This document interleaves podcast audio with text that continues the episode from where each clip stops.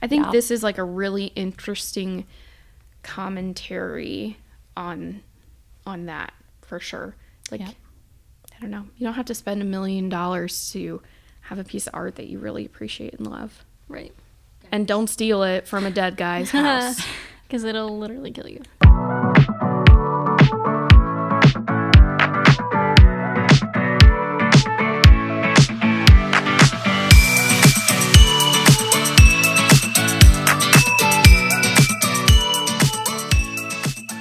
You're listening to Atlas Now Streaming. the podcast where we review your favorite movies, television shows, and documentaries available on streaming platforms. Atlas Now Streaming is produced by Atlas MedStaff with your hosts, Jamie Zarlingo. And Allison Mergens.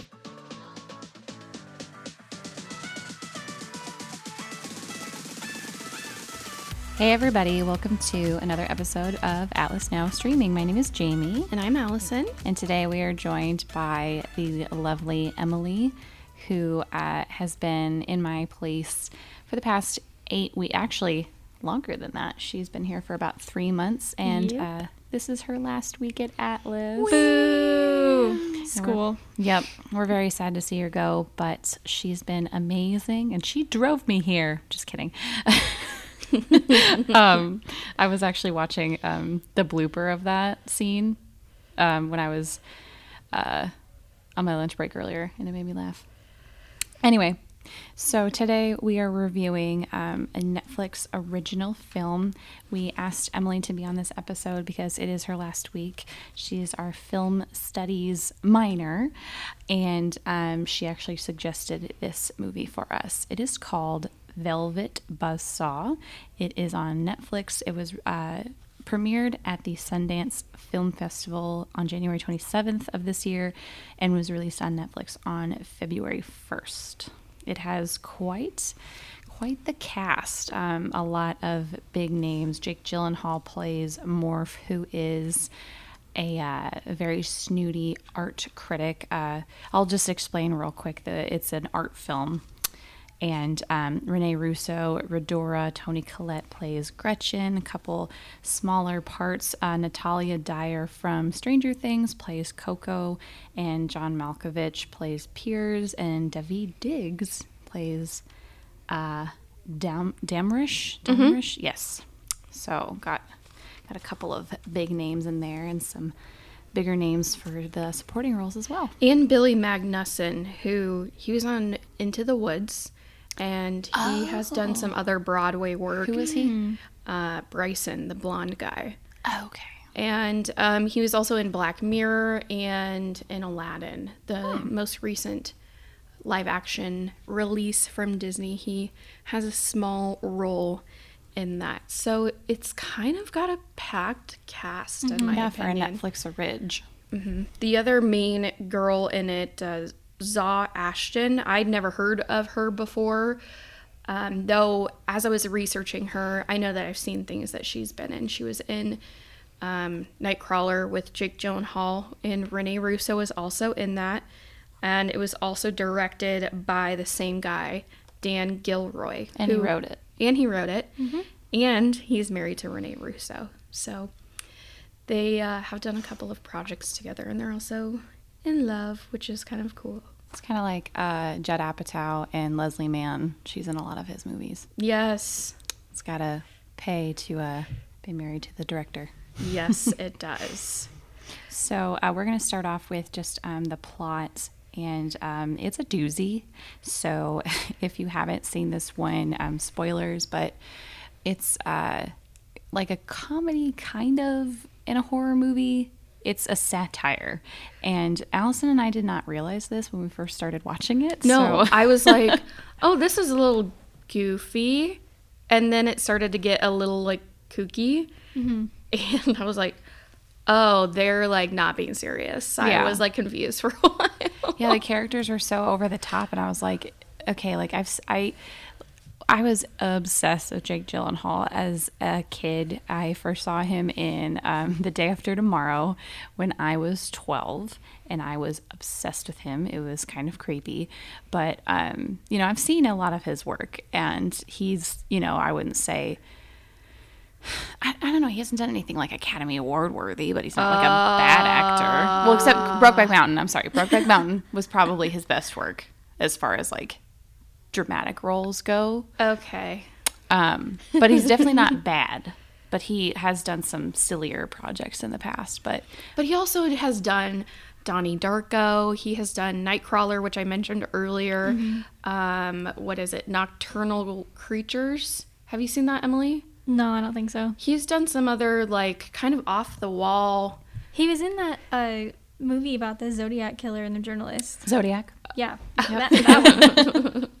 That is a really good one. He, I think, for him, like when I watch him in this movie, he's got to be having so much fun Oh, just being Oh, yeah. like a goofball and this crazy so like over the top. over the top like actor or cr- rather critic and um he's kind of like this pansexual man like he you don't really know he has like such a a, a strange personality Who did you say he uh, reminded you of? oh that one SNL skit where uh Will Ferrell is I don't I can't remember like a pro- like a music producer. they're or like a, a talent or music or movie or something and You all um, know it. yeah and he's wearing that like checkered shirt and he has the black bowl cut and he has a tiny cell phone and he's like uh-huh yes yes fabulous Splendid. pack your bags we're going to milan that's exactly what it reminds me of um yes so let's get into the plot a little bit so it kind of opens with um, this art gallery opening, and it's at Haze, which is Rhodora Haze, played by Rene Russo. She has this great big opening. She's exhibiting some new pieces, and her main artist that she has is Piers. And people have been trying to poach him. There's this other guy, what's his name? Jon Dondon. Yes, stupid name, but whatever. He's trying to poach him, but he's work been working with Rhodora for 17 years, and there is you know this this new guy who was going to join a I don't know what you would call it a co-op type of art. What do they call Something- it? I don't know. Like they were just gonna collaborate. I guess. Yeah, I don't know what the word is. There's this, you know, great opening, and Morf is there, played by Jake Gyllenhaal, and he is like this amazing art critic, and he reviews art and gallery openings, and he basically makes or breaks these people's careers based on what he says in, you know, in these um, in these reviews. They have this crazy, what do they call it? The sphere, and it's like this, Oh this God. Yeah. this metal Literally a sphere. Yeah. that you can Yeah. it's probably like six feet by six feet and you can put your arm in and like feel something amazing Well, like, yeah, like each little hole that they It's have like in there different like it's like yeah, a different different thing you're supposed to feel. So you're supposed to go to each of the little. It's weird sedge Wild. art is super weird It is. so you know um, then josephina she she is this kind of like uh, rhodora's assistant she's scouting new art but she keeps falling short. She shows, shows up late for work because she found you know this man in her building who was deceased and uh, went into his apartment and discovered all of this art. And you know josephina is kind of on a really short leash with rhodora she's supposed to be she was going to be scouting new artists and whatnot and kind of building herself up as a real gallery owner and um, she discovers all of this art and happens to to bring it into work or and he she shows morf and he has this like experience he freaks out over it and she's got groundbreaking or Yes. visionary. visionary. And she brings it into uh, the office, and Bryson sees it under her desk. He is, Like a maintenance guy. yeah, I think he was an artist that just stopped producing art, But he finds this and has this crazy reaction to it, in that he is so, what would you say, like kind of entranced by it. Like He's- overcome. Mm-hmm. Mm-hmm. Yes. Of course, Rhodora finds out, goes to her apartment. She realizes, okay, you have all of this art and it's so amazing. What are you going to do? You're nobody. You won't be able to sell it like I can. She has So- a non compete too. Yes. So she, does can't do anything with yeah, it anyway. She does have a non compete. So she says, you know, let's figure this out. You can sell this collection and you can do all of this, but we're going to do it under my gallery. So they kind of enter this, I guess you would say, partnership, all because Rhodora has, you know, some sort of hold over her from a financial standpoint. They have to establish that they didn't steal the art, which She did. she, She did. did. And Josephina knows when she runs into that guy in the lobby of the apartment that he had explicit mm-hmm. rules to destroy. In fact, when she goes into his apartment, there are some canvases that are burned and they're literally everywhere. There's little sketches and everything pinned on the walls. There are canvases rolled up. I can't imagine that somebody would be able that nobody would know that he was an artist by the amount of stuff that he had in there. It was Yeah. crazy. Just looked like a hoarder, really. Yes. And like so many works of art and so a lot of them very different from one another, a lot of mm-hmm. different types of styles. So, you know, they end up putting the this gallery out and I think that Piers gets kind of peeved by it. They have this opening and people go crazy over it. Piers is like entranced in it and uh And he's sober too. That's something that he is like having like artist's block or something. He can't paint. He doesn't know what to paint. He doesn't know what to make. And he and uh, Damrish, that mm-hmm. it? Damrish, are both staring at this painting that's a little disturbing. There's like a screaming child on it, and like it's very bizarre. and like a, a figure like separating them, holding them apart, and Yeah. another figure's face is all. They're both just like staring mm-hmm. at it, and then he just like grabs a drink, like it's nothing like a scotch or something, and then just starts drinking it. Like he's so entranced by it. And I mean, these pieces of art start selling for millions of dollars, and um, then Morf actually starts uh, seeing things. Like he's start the paintings are starting to like come to life. because he gets the rights to write a big book about it. Yeah. You know, he, it's interesting, I think, too, um, and maybe this is going past the plot, but these art dealers, art critics, art advisors, they're all kind of in bed with each other. You know, uh, Gretchen, she worked at the museum and she decides to go and be an art advisor, which I gather is just telling rich people what kind of art to buy. Is that right? Kind of, Yeah. yeah. Like they basically are like, well, I think this piece would really suit your personality in your home, and basically they get a portion of whatever money they pay for that piece. That so is it's like car dealership kind of, but for art. But people don't hate them. Interesting, It's weird. huh? Hmm. Okay.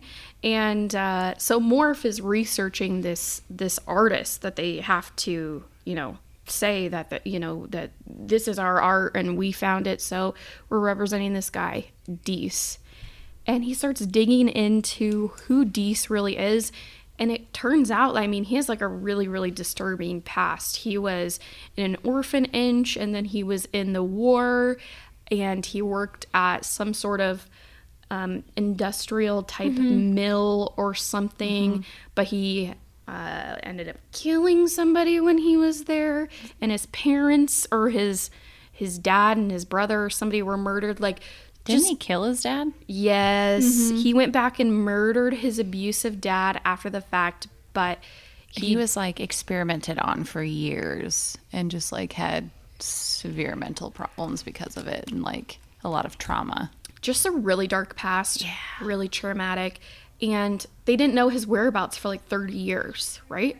when so. Yeah. I he think was that's just like what off the grid for the longest time. I think that's what Morf said. So all the while he's kind of researching this stuff, he starts to see things, and other people comment on it too. So uh, Devi or Damrish rather, he is like staring at it when he is trying to hook up with uh, Josephina, and he's like, I can see it move, and um, our our buddy Bryson, who was this great artist who was so captivated by the artwork, you know, they decide that they are going to ship off a bunch of the art and store it somewhere to kind of make the pieces that they have more exclusive and raise the price on them since it's like a limited collection and he ends up pulling steals some of it. yeah, he pulls off to the side of the road. He cracks open the crates. Of course, we know that it's art in there. You know, uh, Rador is like, he had no idea what it was. Oh, of course he did. He knew what it was. But there's this horrible accident. It like catches his car spins out of control and it He catches on. Dease in like the back, Yeah. like rearview mirror of his car. Mhm, And there's like that little boy in the painting on his uh, passenger seat that like stares at him and um, he burns alive essentially. Yeah, well, he's like smoking, I think. Yeah, and then so he's smoking and it catches on fire and he crashes into like this gas station type Called place. Humble, which is it'll come up later. Yeah, and then he goes in there and he's like looking, Burned, yeah, and burned, he's and he's trying to trying rinse to off. rinse off, and then the painting that he was staring at It like basically comes pulls to life him. and These monkeys take yeah. him. Flying monkeys come and they take him away. So this is like the first death, and people Yeah. just like are mysteriously starting to die while being surrounded by this artwork. And we also find out that um, Dease put literally himself into all of his pieces of art. There's like his blood in it, and I think that's how we can safe, safely assume he begins to haunt the artwork.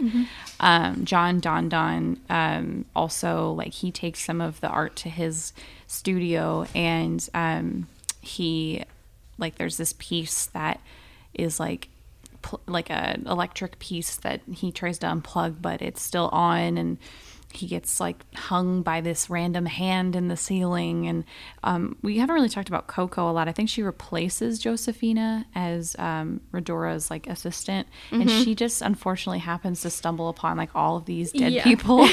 Like she just has really bad luck and she finds him and uh, gretchen also is uh, in one of the in in uh, Rodea's studio or gallery, and she goes to the sphere and she decides, oh, I'm gonna stick my arm in there. I love when she's like when she has that giggle moment. Like she's like and I'm like, what the heck?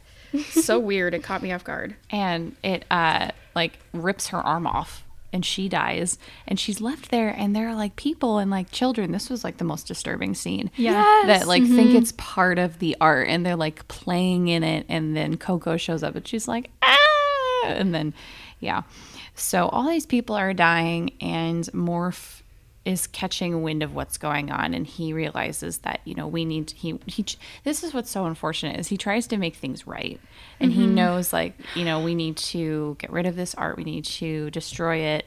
And Rodea Rodea Rhodora is like no like absolutely not nobody really believes him he goes to talk to uh, Josephina and she's shacking up with Damrish and side plot uh, Morf and Josephina are also kind of having a thing, but she's like, I didn't care about you. It's actually a really funny scene. Jake Gyllenhaal like just starts being super dramatic, and it's really funny.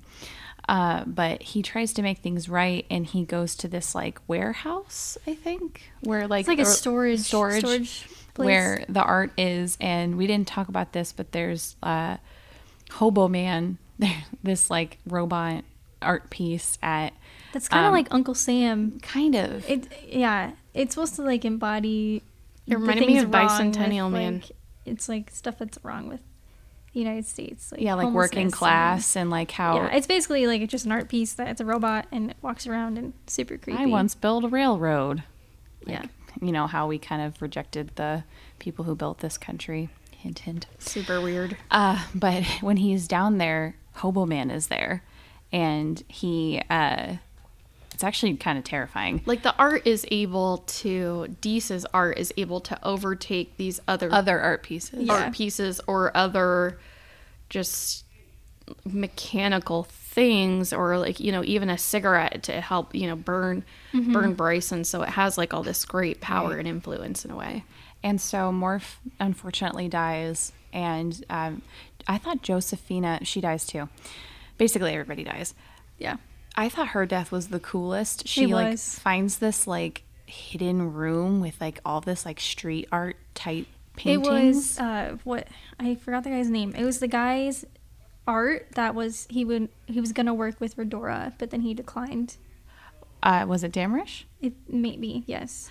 Um, oh yeah, it probably was. And uh, she goes in there and she's trying to she's talking to Rhodora on the phone Yeah, but one of Dease's arts, like pictures of it, is on her phone and it like won't go away. And this part reminded me of the Pagemaster. If either of you guys have seen that movie, no What? Okay, have you any of y'all seen Pagemaster? It is an animated feature with Macaulay Culkin and Christopher Lloyd. It is amazing. I love it.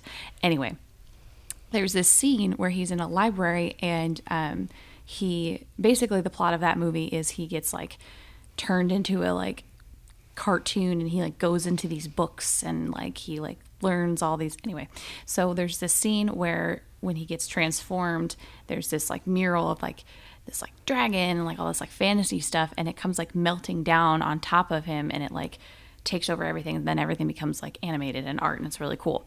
That is exactly what this scene reminded me of. The paint just starts like dripping down onto the floor and like encompasses her and then she becomes part of the painting which is actually really really cool. Mm-hmm. just kind of frozen forever. I'm really disappointed allison especially in you that you have not seen this movie how have you not seen this movie. Emily's a little bit younger so i can definitely understand. I'll look it up. But I'll- that movie is fantastic. So anyway. yes all these people are freaking dying and it, like jamie said it's sad that morf you know in his final moments he's pressed up against this gate and he's like i know i have to destroy it and he covers his mouth and he still dies. And that is really tragic that that happens but you know, all the while, Rhodora has caught wind of this because Morf is freaking out. And he's telling all these people, and she's like, all these people are dying because Gretchen's dead, Morf's dead, Josephina's dead. Uh, does Damrish die? No. No, he decides not to work with them. Yeah. He decides to go back John- to his roots. Jon Dondon dies, and Yeah. she's like, oh my god, okay, I've got to sell all this art and then destroy everything else. Well, yeah, the story's going to come out about Dease's like past, and they think that's going to make the art worthless. Yeah, so she gets gets rid of all of this. She sells it, and then before Morf dies, he actually releases it. And Josephina like calls him and is like, "I'm reading this. You're ruining my career because we broke up." So dramatic and whatnot. And um, as the movie comes to a close, you know, obviously all these people have died. It shows Rhodora kind of at her high mountainous estate. Um, she is almost crushed by a sculpture in her backyard Yeah. uh, because her hairless cat runs outside. I'm obsessed with that hairless cat. and she's obviously like freaked out and whatnot. And so she sells everything. She uh, has all of the images, photos, catalogs, everything destroyed, which she, that's good. But she made a shitload of money off of this. Yeah. Millions and millions of dollars. And She know, kept one of his paintings too in her house. which one was it? It's the one of. So the ending is she's um, out like on like her like patio or whatever, and she was like, "Oh, relieved, all the you know, it's all gone." And there's scene. She's sitting there, and her cat's sitting next to her, and there's the shadow of the two people. Yeah. and it's like imitating the painting that's in her home. Yeah. Life But, imitating like, art, were- imitating life. There were like movers taking that painting out as that was Oh, happening. okay. So then yeah, and then she's sitting there and there's the the like shadows from these two like vases that look like people and it basically looks like the exact first painting that I believe it was the first painting she took for herself. Hmm. And See, then she knows more than we do. and then she then she dies from her tattoo. Yes, and we didn't bring. buzz saw. Yeah, we didn't bring this up. So, um, Rhodora was in a punk band back in the day called Velvet Buzzsaw. And I at first was like, why is this movie called Velvet Buzzsaw? Because the only relevance is that there's a character who was in a band called Velvet Buzzsaw. But we will get into that shortly. Um, one part that we forgot to bring up is Piers goes to her like vacation home because Rodea, Rhodora, oh my god, I keep wanting to say Rodea. Rhodora is like, you know, go take a break and um, you know, see if you can be inspired to do more art. And he he, Coco, and Damrish are the only ones who end up surviving out of all of our insane cast because they all have managed to distance themselves from the greed and the art Mm-hmm. and everything. Coco was just kind of a bystander. She didn't really do She much. She just found all the dead people. And she didn't really make. she wasn't out to make money off No. of No. it.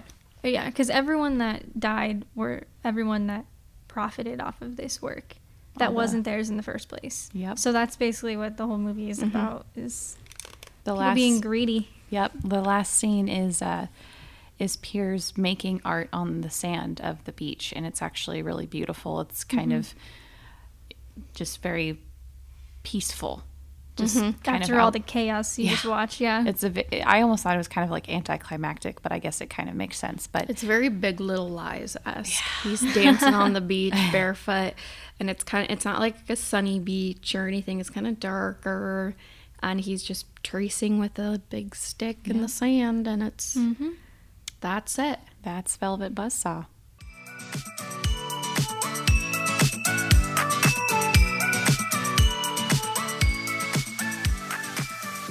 Now let's take a quick break for our segment side streaming. where we catch up on some of the other content we're currently watching on Netflix, Hulu, Prime, and more. We'll start with you, Emily. What are you watching right now?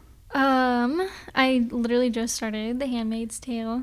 Oh, I'm okay. excited to watch. Yeah, I feel like I need to like, like, from season one. yeah, yeah. I've never watched it before, but like I watched a couple episodes yesterday, and I was like, I feel like I need an explanation after every single episode. It's so crazy and like confusing at times, but it's. I mean, I'm interested. I think I need to watch it. I think It's I, pretty. It's pretty wacky, but it's like it's crazy because, like, I'm sure you've heard what it's about. Oh, yeah. yeah. But like, it's watching the parts because it has like flashbacks where it's like before it got to that crazy Mm-hmm. side of the government or whatever. But like when it gets to the flashbacks showing what happens, it's like this is crazy because like what if this actually happened? Because they're like stripping all these women's rights away. And, Oh like, yeah, Yeah, it's It- crazy. It, feels eerily similar to what's It going feels- on now. yeah, it I don't I don't know anything about that. you know, it's hits you right at home. Yeah, it does. But yeah, it's a really good show, and I'm really enjoying it so far. But- Awesome, Allison. What are you watching? Well, this past weekend, I watched season two of The Sinner, which is, I believe it's on USA, USA Original. And season one stars Jessica Biel. And, um, you know, the second season has the main detective guy in it. I can't remember what his name is, um, but his name's Harry in the show. And the premise is this young boy poisons his parents and kills them in a hotel while they're on their way to Niagara Falls. And it is this big, trying to uncover this big, crazy secret. And um, if you've watched season one of The Sinner, you will definitely enjoy season two. It's the same kind of, we know the ending of uh, what happened, but we don't know the MO. So it's it's super interesting. I'm really really into it. I am also for some reason watching American Horror Story Cult. How It- is that one? It's hmm, it's about um That's the one with the presidential campaign. And the yeah about the election and the clowns.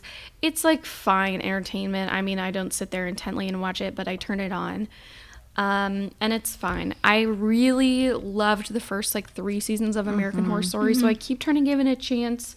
The next season of American Horror Story is um, called 1984, so I'm really excited to see what that is about. Like the George or- Orwell book? yeah, I don't quite know what it's going to be about, but They just released the name. Or the- Yes. yeah. I'm excited. You know, speaking of American Horror Story, I tried watching Roanoke when I was uh, homesick like months ago, earlier in the year.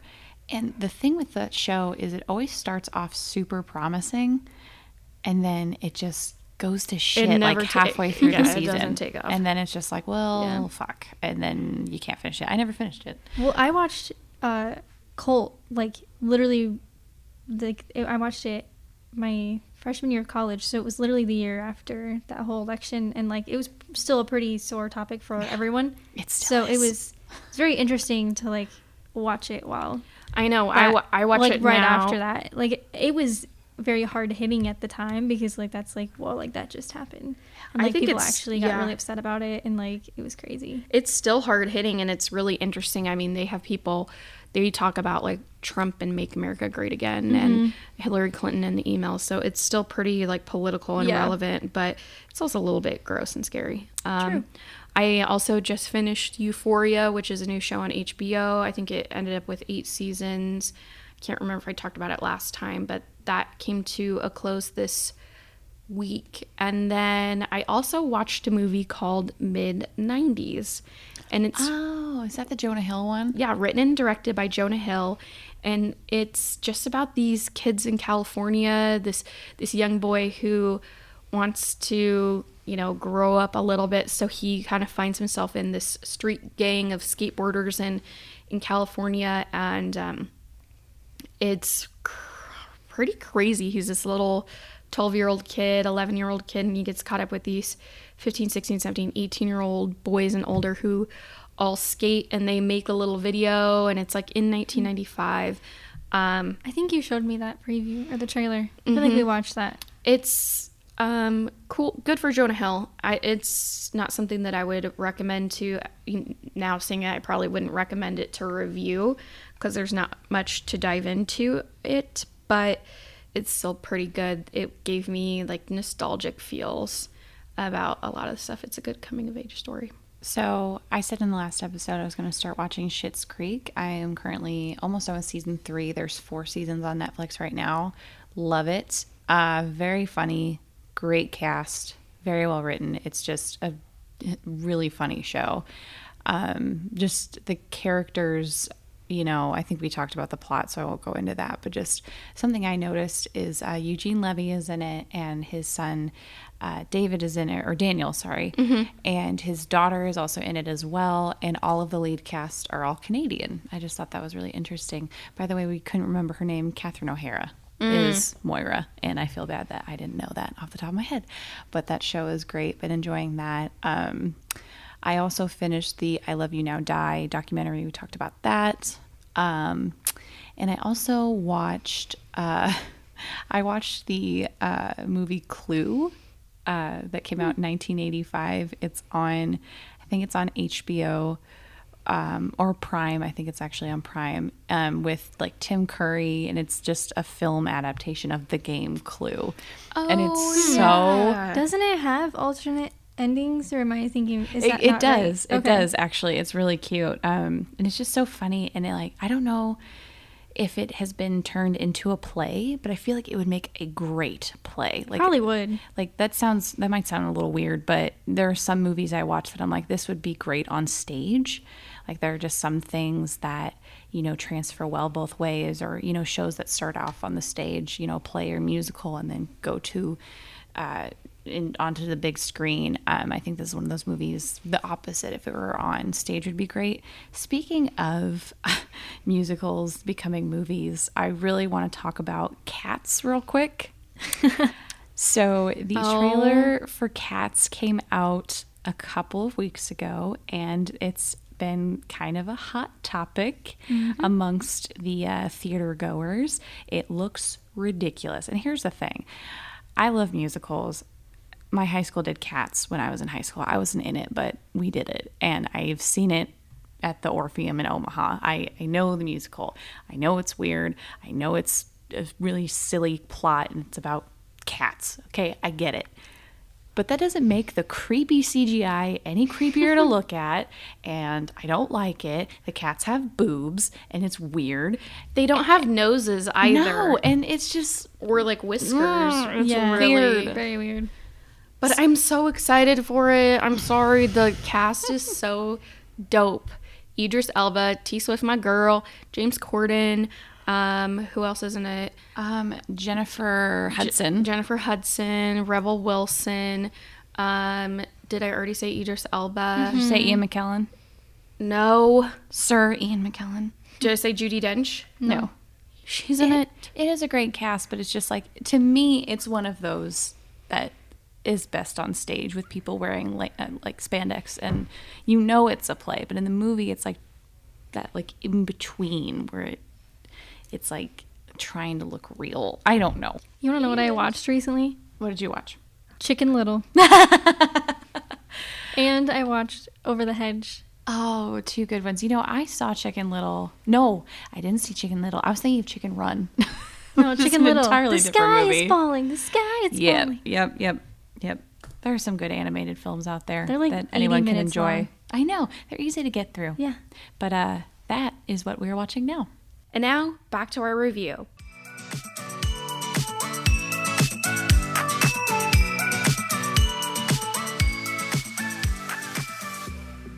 All right, everybody, let's get back into our review of Velvet Buzzsaw. So we went over the plot for those of you that have seen it, for and for those of you who haven't, and just wanted to hear our take on it.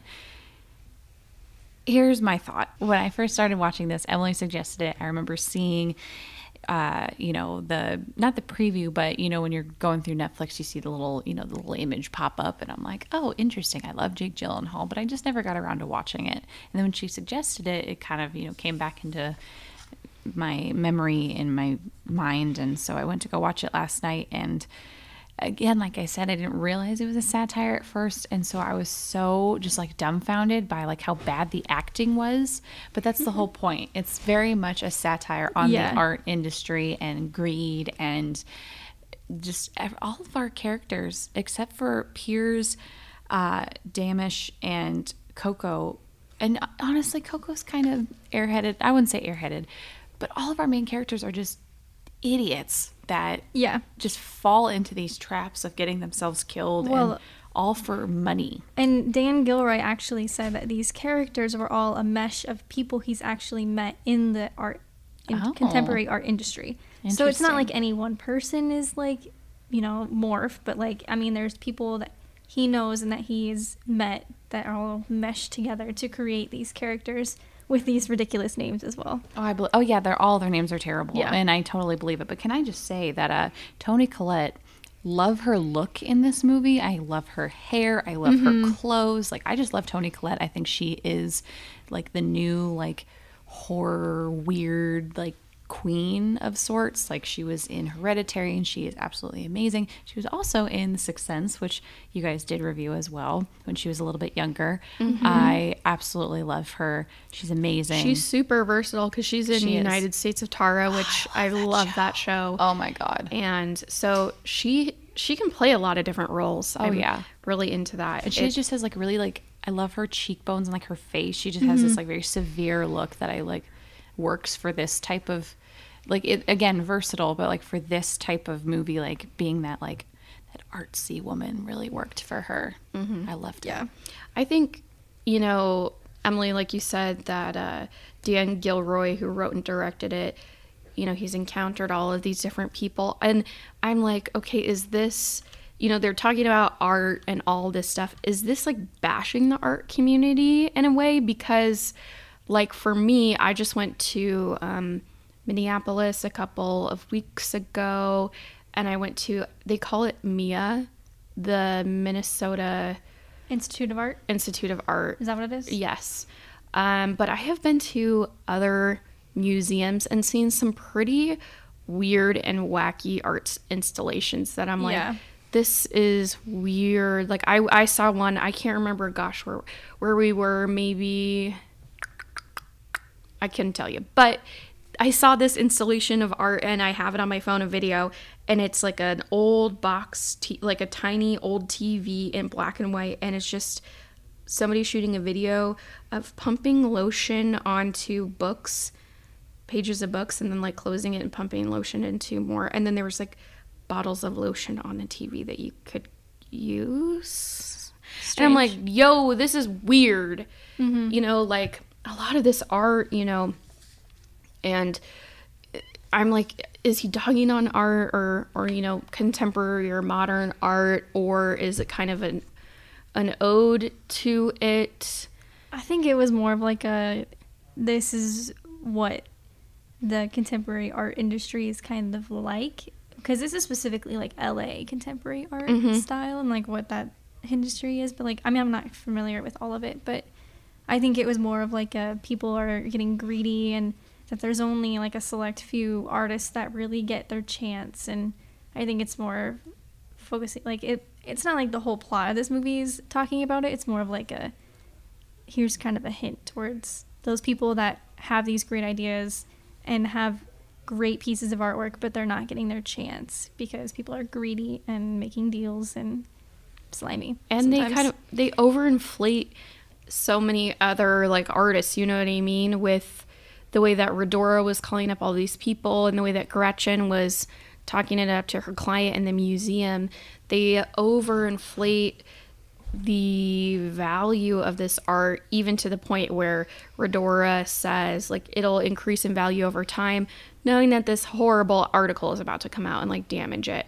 Mm-hmm. And just like Morf could do he could ruin somebody's freaking career over a bad critique yeah. I I understand that like art is subjective, but there are some pieces of art that I'm just like, what?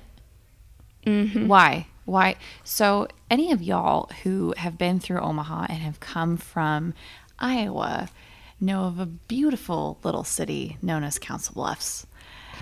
And there is an atrocious art piece that they that they call art that is on the bridge as you're like going through Council Bluffs into Omaha, and it looks it's it's just I don't even know how to describe it. It is horrifying and disgusting and awful. It's just so ugly. It looks like like like it used to have like a cover over it and this like monster like took a giant bite out of it. It's just all these spikes and it's like this It's like metal if you dropped a bunch of Legos and they landed in a weird pile. That is a and you much just better- put it together. Like if you just took that outline, that shape, and stuck it up in the air. that That's is a what much better are you talking about the the sharp pointy rusty Yes, thing? it's so it reminds me of like uh alien versus or not alien district 9 but steampunk.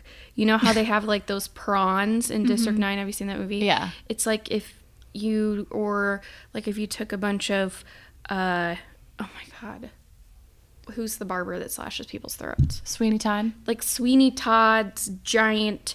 If you took all of his like shears and put them all together and It then made it ninety like feet tall or mm-hmm. something, it's weird and It's like so ugly. It's such an aggressive. eyesore. It is very, Very aggressive. aggressive. and sharp. It's like post-apocalyptic. Like it looks like the bridge like It loo- yeah. exploded, It and like it's, it's just like parts of it Yeah. that are there. And apparently, I saw an article that they erected this new art piece in Council Bluffs. That's just this like creepy Slender Man looking thing. Oh hell no! And I'm Moral of like, story here is we don't like Iowa oh, because Well, we're all I- from. Mm-hmm. Go Huskers. But really, Iowa does not understand their art. well, and there are At least Council Bluffs. there are crazy art installation pieces all over the place and yeah it is totally subjective i mean i think about where i went to college we have some goofy art uh, you know, in kind of industrial looking, and then you know in Minnesota they have like the giant blue chicken, and they have the cherry on the, The big ch- yep. spoon, or like the bean in Chicago. There are some of these things that are you know iconic and subjective, and um, at the same time. So art is just the art scene is so weird, and for somebody who uh, it's hard to like price it and to know like okay how much is this worth because the worth of something is so much different than like the value Right. i would say and i have to be careful with my words because my sister is in art school so sorry renee. I'm dogging on art. there's so many different forms of art too. You know it's not just paintings or sculptures or or you know things like that. Like there's interpretive art pieces or you know performance art things like that. You know there's so many different forms and that's what makes it so cool. And mm-hmm. but with this movie like Dease, you know he had this horrible horrific past and he put that into his art literally and figuratively i guess and the ending we didn't talk about this uh, you know he wanted all this art to be destroyed but the remaining art that didn't get destroyed is found and this guy is just selling it on the street for like five dollars Yeah. and there's you know this uh, there's people you know coming up and looking at it wanting to buy it and you know it's a big question like oh are they going to get killed by the art too what do you think emily Do, are they going to get killed by the art? I don't know. I mean, it makes you want to think so, but also, are they not? Because it's just like some homeless guy that found it, and so he's not exactly trying to like. Yeah, he's not he's, trying to he's make a profiting off of it, which is accurate, but also he's not doing it out of greed. He's doing it out of like Survival, necessity. Yeah. right? Yeah, like Josephina, sh- sh- soon as she like lands this art and they open up this gallery viewing, she moves into that bougie apartment. Yeah. Mm-hmm. moves out of that building where Dease's body and everything was, and then she moves into this big apartment or whatever, this high rise. And yeah, I don't think those people die. No.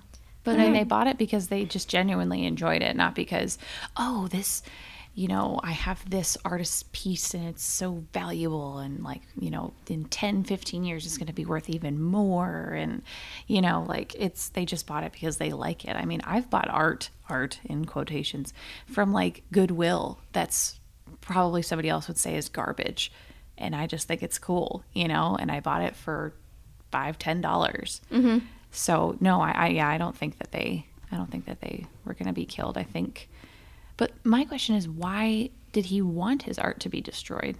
Was it like symbolic of destroying his pain? you know, it, maybe it was a way for him to like process all these awful and horrible things that he had done in a way. You know, he mm-hmm. depicted, you know, it, it- when Morf is researching his life, you can see in a lot of these works of art, particularly the one with the screaming child and and the you know three figures that are all screaming and whatever you know that is depicting a lot of trauma. And he has some other pretty violent works of mm-hmm. art.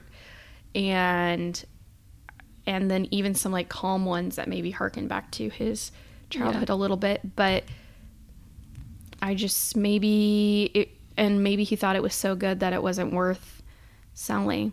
I, I, feel like it was more of like a he didn't he did this art as a way to process his trauma and it wasn't like he was doing it with the intention of ever selling it or for anybody else to ever see it. So I don't I think he wanted it destroyed because he didn't want people to see what he had gone through and like to see what he had created because of these things he's, that have happened to him. So I think it was more of like a he didn't he didn't want anyone to profit off of it and so that's why when people did he haunted them essentially hmm. through the artwork. Makes sense. I want to talk about the title real quick. Um, Velvet Buzzsaw. So, uh,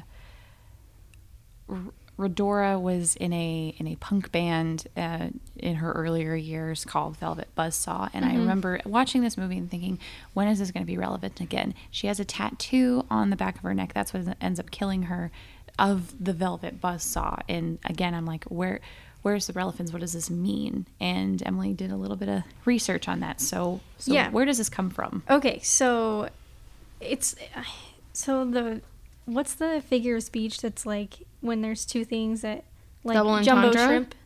You know, oh like you know, it's like jumbo shrimp. It's like a oh oh Not a- uh, is an oxymoron. oxymoron? yeah. So it's kind of an oxymoron. So like velvet buzzsaw, because like obviously a buzzsaw is you know a sharp tool used for cutting things, but velvet is like a I hate velvet velvet fabric, but You it's do? like a, I do. I hate the texture. I had a friend growing up that Why? hated velvet. it's just icky. is it so soft It's not no, soft, like it's though. not It's when, when you go against the grain of velvet. It's like It's- nasty. it- I don't like it. I understand it. Yeah, it's just gross. But anyway, so like if you see velvet, you think it's like super soft and like you know, so a velvet buzzsaw is like you know play on words essentially. Uh, but so velvet buzz buzzsaw is supposed to be like this pretty like piece of art that you're supposed to, you know, like it looks nice because it's covered in velvet, whatever. But also it's a buzzsaw, so it's something that's dangerous. And something they say in this movie all the time is all art is dangerous, and I'm pretty sure Rhodora says that Yes. at some point. So what I researched and saw was um, so art collection is a velvet buzzsaw. Uh, you think you're merely buying a bit of beauty, but what you've really actually done is enable a bunch of uh, schemers to get rich off manipulating systems, events, and buyers' collections to continue to do the same, driving up the price of art and essentially killing its soul. So it's it's really interesting. Like Well, and I think that's that kind of goes back to Piers a little bit because he Mm-hmm. got sober, and when Don John or John Don Don whatever his name is rolls up to his new kind of gallery that he's working on upstairs, he's only painted one thing, Mm-hmm. and he's like, I don't.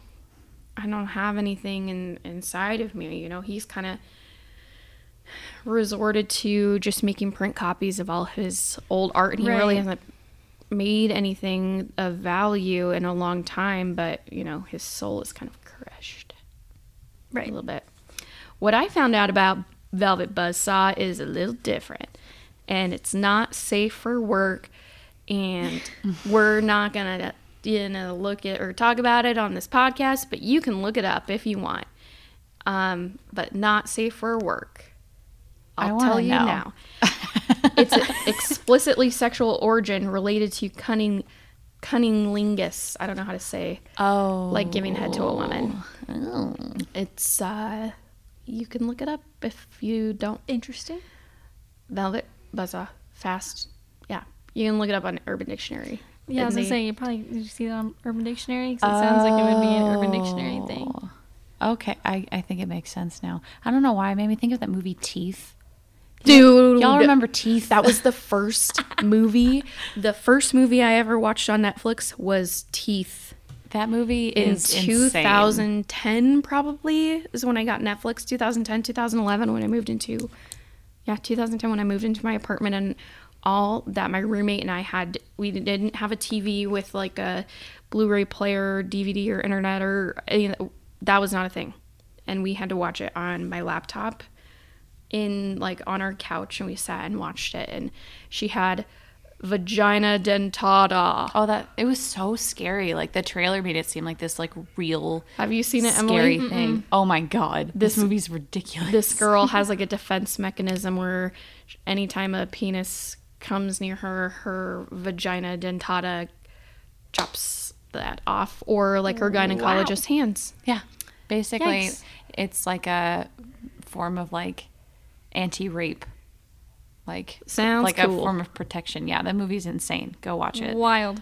I don't know Um, if it's on Netflix. Anyways, um, I guess like my like main thought of this of this movie is yeah, it, it's ridiculous. It it doesn't take itself seriously, but when you look at like the deeper meaning of it, it kind of like is like gives you like an aha moment like, oh, that's why, you know, this character said this or did this or that's why it, it is a little silly, like art killing people, you know, like but but yeah when you think about the deeper meaning and you know when you think about art and just creating things for for art's sake and not to make money off of it well, well, think about um, you know, like that super famous portrait of that woman from like this, or yeah, from that was on the cover of National Geographic, and she was a Oh, Middle Afghan Eastern girl. Yes. Yeah. That was just some random girl that this guy or guy or gal snapped a photo of and made millions and zillions of like dollars off of. Well, yeah, but like now, if you show that picture to someone, someone's like, "Yeah, I've seen that before." Yeah. Like it's it's something that, like that that photographer, it was a male. Uh, he did not go out to like take this picture to make a bunch of money. Like he he took this photo because he saw this beautiful woman. Well, she was 14 at the time.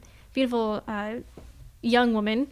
Um, and it was just like this striking image with her, the contrast of her, her eyes with the wall behind her and the scarf she was wearing. And it just turned into this like iconic art piece. but I think that a lot of other artists and and it doesn't have to just be you know art type of art that you hang up on the wall. I think a lot about film or social media and stuff like that. People use take advantage of others to gain a lot of like clout Yeah. um, or make art out of you know whatever. other people's other- pain or other people's suffering and yeah. Yeah Like- some people they're doing it and it doesn't just have to be money but it's greed and Right. in whatever way. Like i think uh, maybe this is like totally like out of left field but i think it like about like people who go on like mission trips or service trips and then post like a gazillion photos with like these Yeah. orphans Yeah. in third Yeah. world countries there's I'm a like, word for that it's like so i can't think of what it is there's like a phrase for that people who do that it's like christian white messiah syndrome or Or, something I know what you're talking about. white though. Like, messiah like syndrome People people go on these trips, but then they make it be all about their personal experience more than it is like them actually going to like help to people help out. people right Yeah, like, look it- at me and what i'm doing it's like I've a- seen a lot. It's it's it's that season right now. Yeah, for that. Yeah. but it's it, that in a way too, though it's not like art, it's kind of like this elevated class. And I would say that, you know, a lot of artists um, are an elevated class. You know, they're artisans, they have a skill that um, we think that no nobody else has, and they are a visionary, and they become so, um, you know, famous and and untouchable in our society that and they take advantage of, of all these other people to kind of climb mm-hmm. the ranks and make all this money and be greedy little people. So I think Yeah. this is like a really interesting commentary on on that for sure. Like Yeah.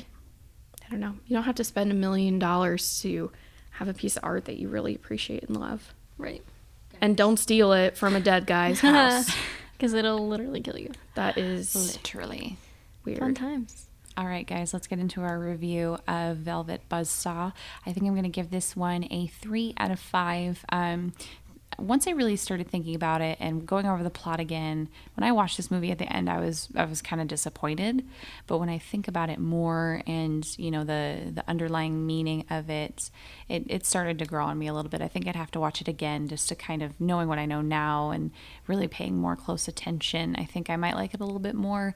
I love the cast. I love I love just like the cinematography, the colors used. It's a very colorful movie, um, and it I do love a good you know horror comedy mix. I do love those kind of movies. They're fun and a little scary at times. Um, but I do I guess I just it didn't quite hit the mark for me. Um, I get what the intention was, but I think at times it was a little missed and could have been.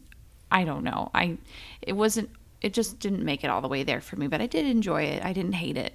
Um, so I definitely think you know if you like these types of films, if you saw Nightcrawler again, same director, same writer, a lot of the same cast, maybe give this a try. And if you like art or satire, satirical films, you can give it a try.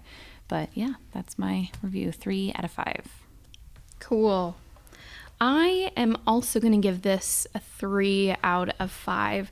Like we talked about earlier, it took me a minute to figure out that this was like a satirical film. I was like, oh, these people are just maybe like bad actors. Uh, like Josephina, I thought that maybe she was just a bad actress. Yeah. Um, but I think, yeah, like Jamie said, the more I think about it, it has a really good message and it kind of, there are some funny moments in a way or wild, crazy moments Yeah. that bring you out of that slasher part, you know, when like the hobo robot chases after Morf. It's kind of funny Yeah. in a way and um, it's you know so unbelievable in other ways as well i just think it's it's interesting and i love jake gyllenhaal he is so good He does such a great job in, in this. this He does, in this yeah. movie and so does like John Marinkovich he is you know just he has kind of a smaller role in it but he really shines and um, it's totally unexpected I didn't have any clue or semblance of an idea of how this this would end so 3 out of 5 Yeah. Um, I would give this a four out of five, but I don't know if like maybe it's because I'm you know an art student that I see Yeah. a little differently. You're smarter than us. It's fine. That's say not it. what I'm saying. uh, but like being in like I've been to art galleries, like I've been taught how to like well first of all I've been taught how to not only interpret like art pieces but also movies and like so to me movies are art pieces Mhm. in its own way Agreed. so like it's it's just weird having like that knowledge of like like this is a movie about art that's also its own art and it's like artception Artception.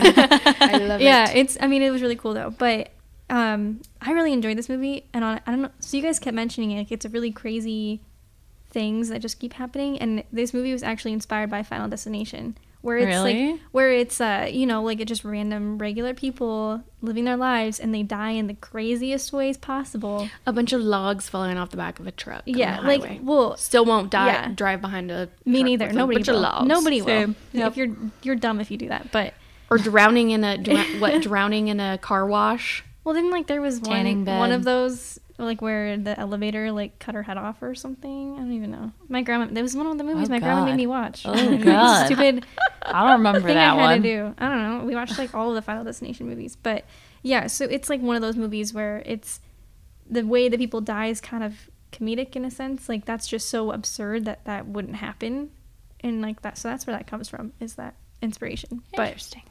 yeah, Kinda, and, and it's hilarious too that you know Gretchen's body is left there, and everyone thinks that it's freaking Yeah. art. And uh, Anything. John. John John sees the the pile of trash in his loft, and he's like, Mm-hmm. "It's amazing." He's like, "It's not art." It's just like Yeah. funny how it, it kind of makes fun of this Right. contemporary art. Well, too. and then everyone, pretty much everyone who dies, their the way they die is also like they it's something to do with art itself too. Like like Josephina gets turned into a mural. And I'm pretty sure someone said to her about like how she is gonna just kind of disappear or something. I don't remember what it was, but there was like someone was telling her that I think Morf was telling her that after this all blows over, everyone's gonna forget about her or something, and then she gets trapped in this mural and nobody knows what happens to her. And like that's how she dies. And then like nice. uh, when Gretchen puts her arm in the orb, she becomes part of this installation that's not supposed to be. In it's like she's not supposed to be a part of it, but her dead body's hanging out of there with blood all over the place, and people think it's part of the art. And it's just ironic how they get killed because of art and they become art. Yeah. brilliant. So yeah, four out of five. I like I liked that. That was awesome. All right, guys. Well, that is our review of Velvet Buzzsaw. Emily, it's going to be really sad to see you go, I'm gonna be sad. but uh, thank you for joining us for one final episode. And uh, as always, you guys let us know what you're watching. Give us some ideas. And until then, we will see you next time.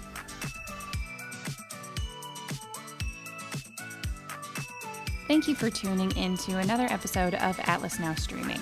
Let us know in the comments what you're watching and if you think we should give it a review. Until next time, keep streaming.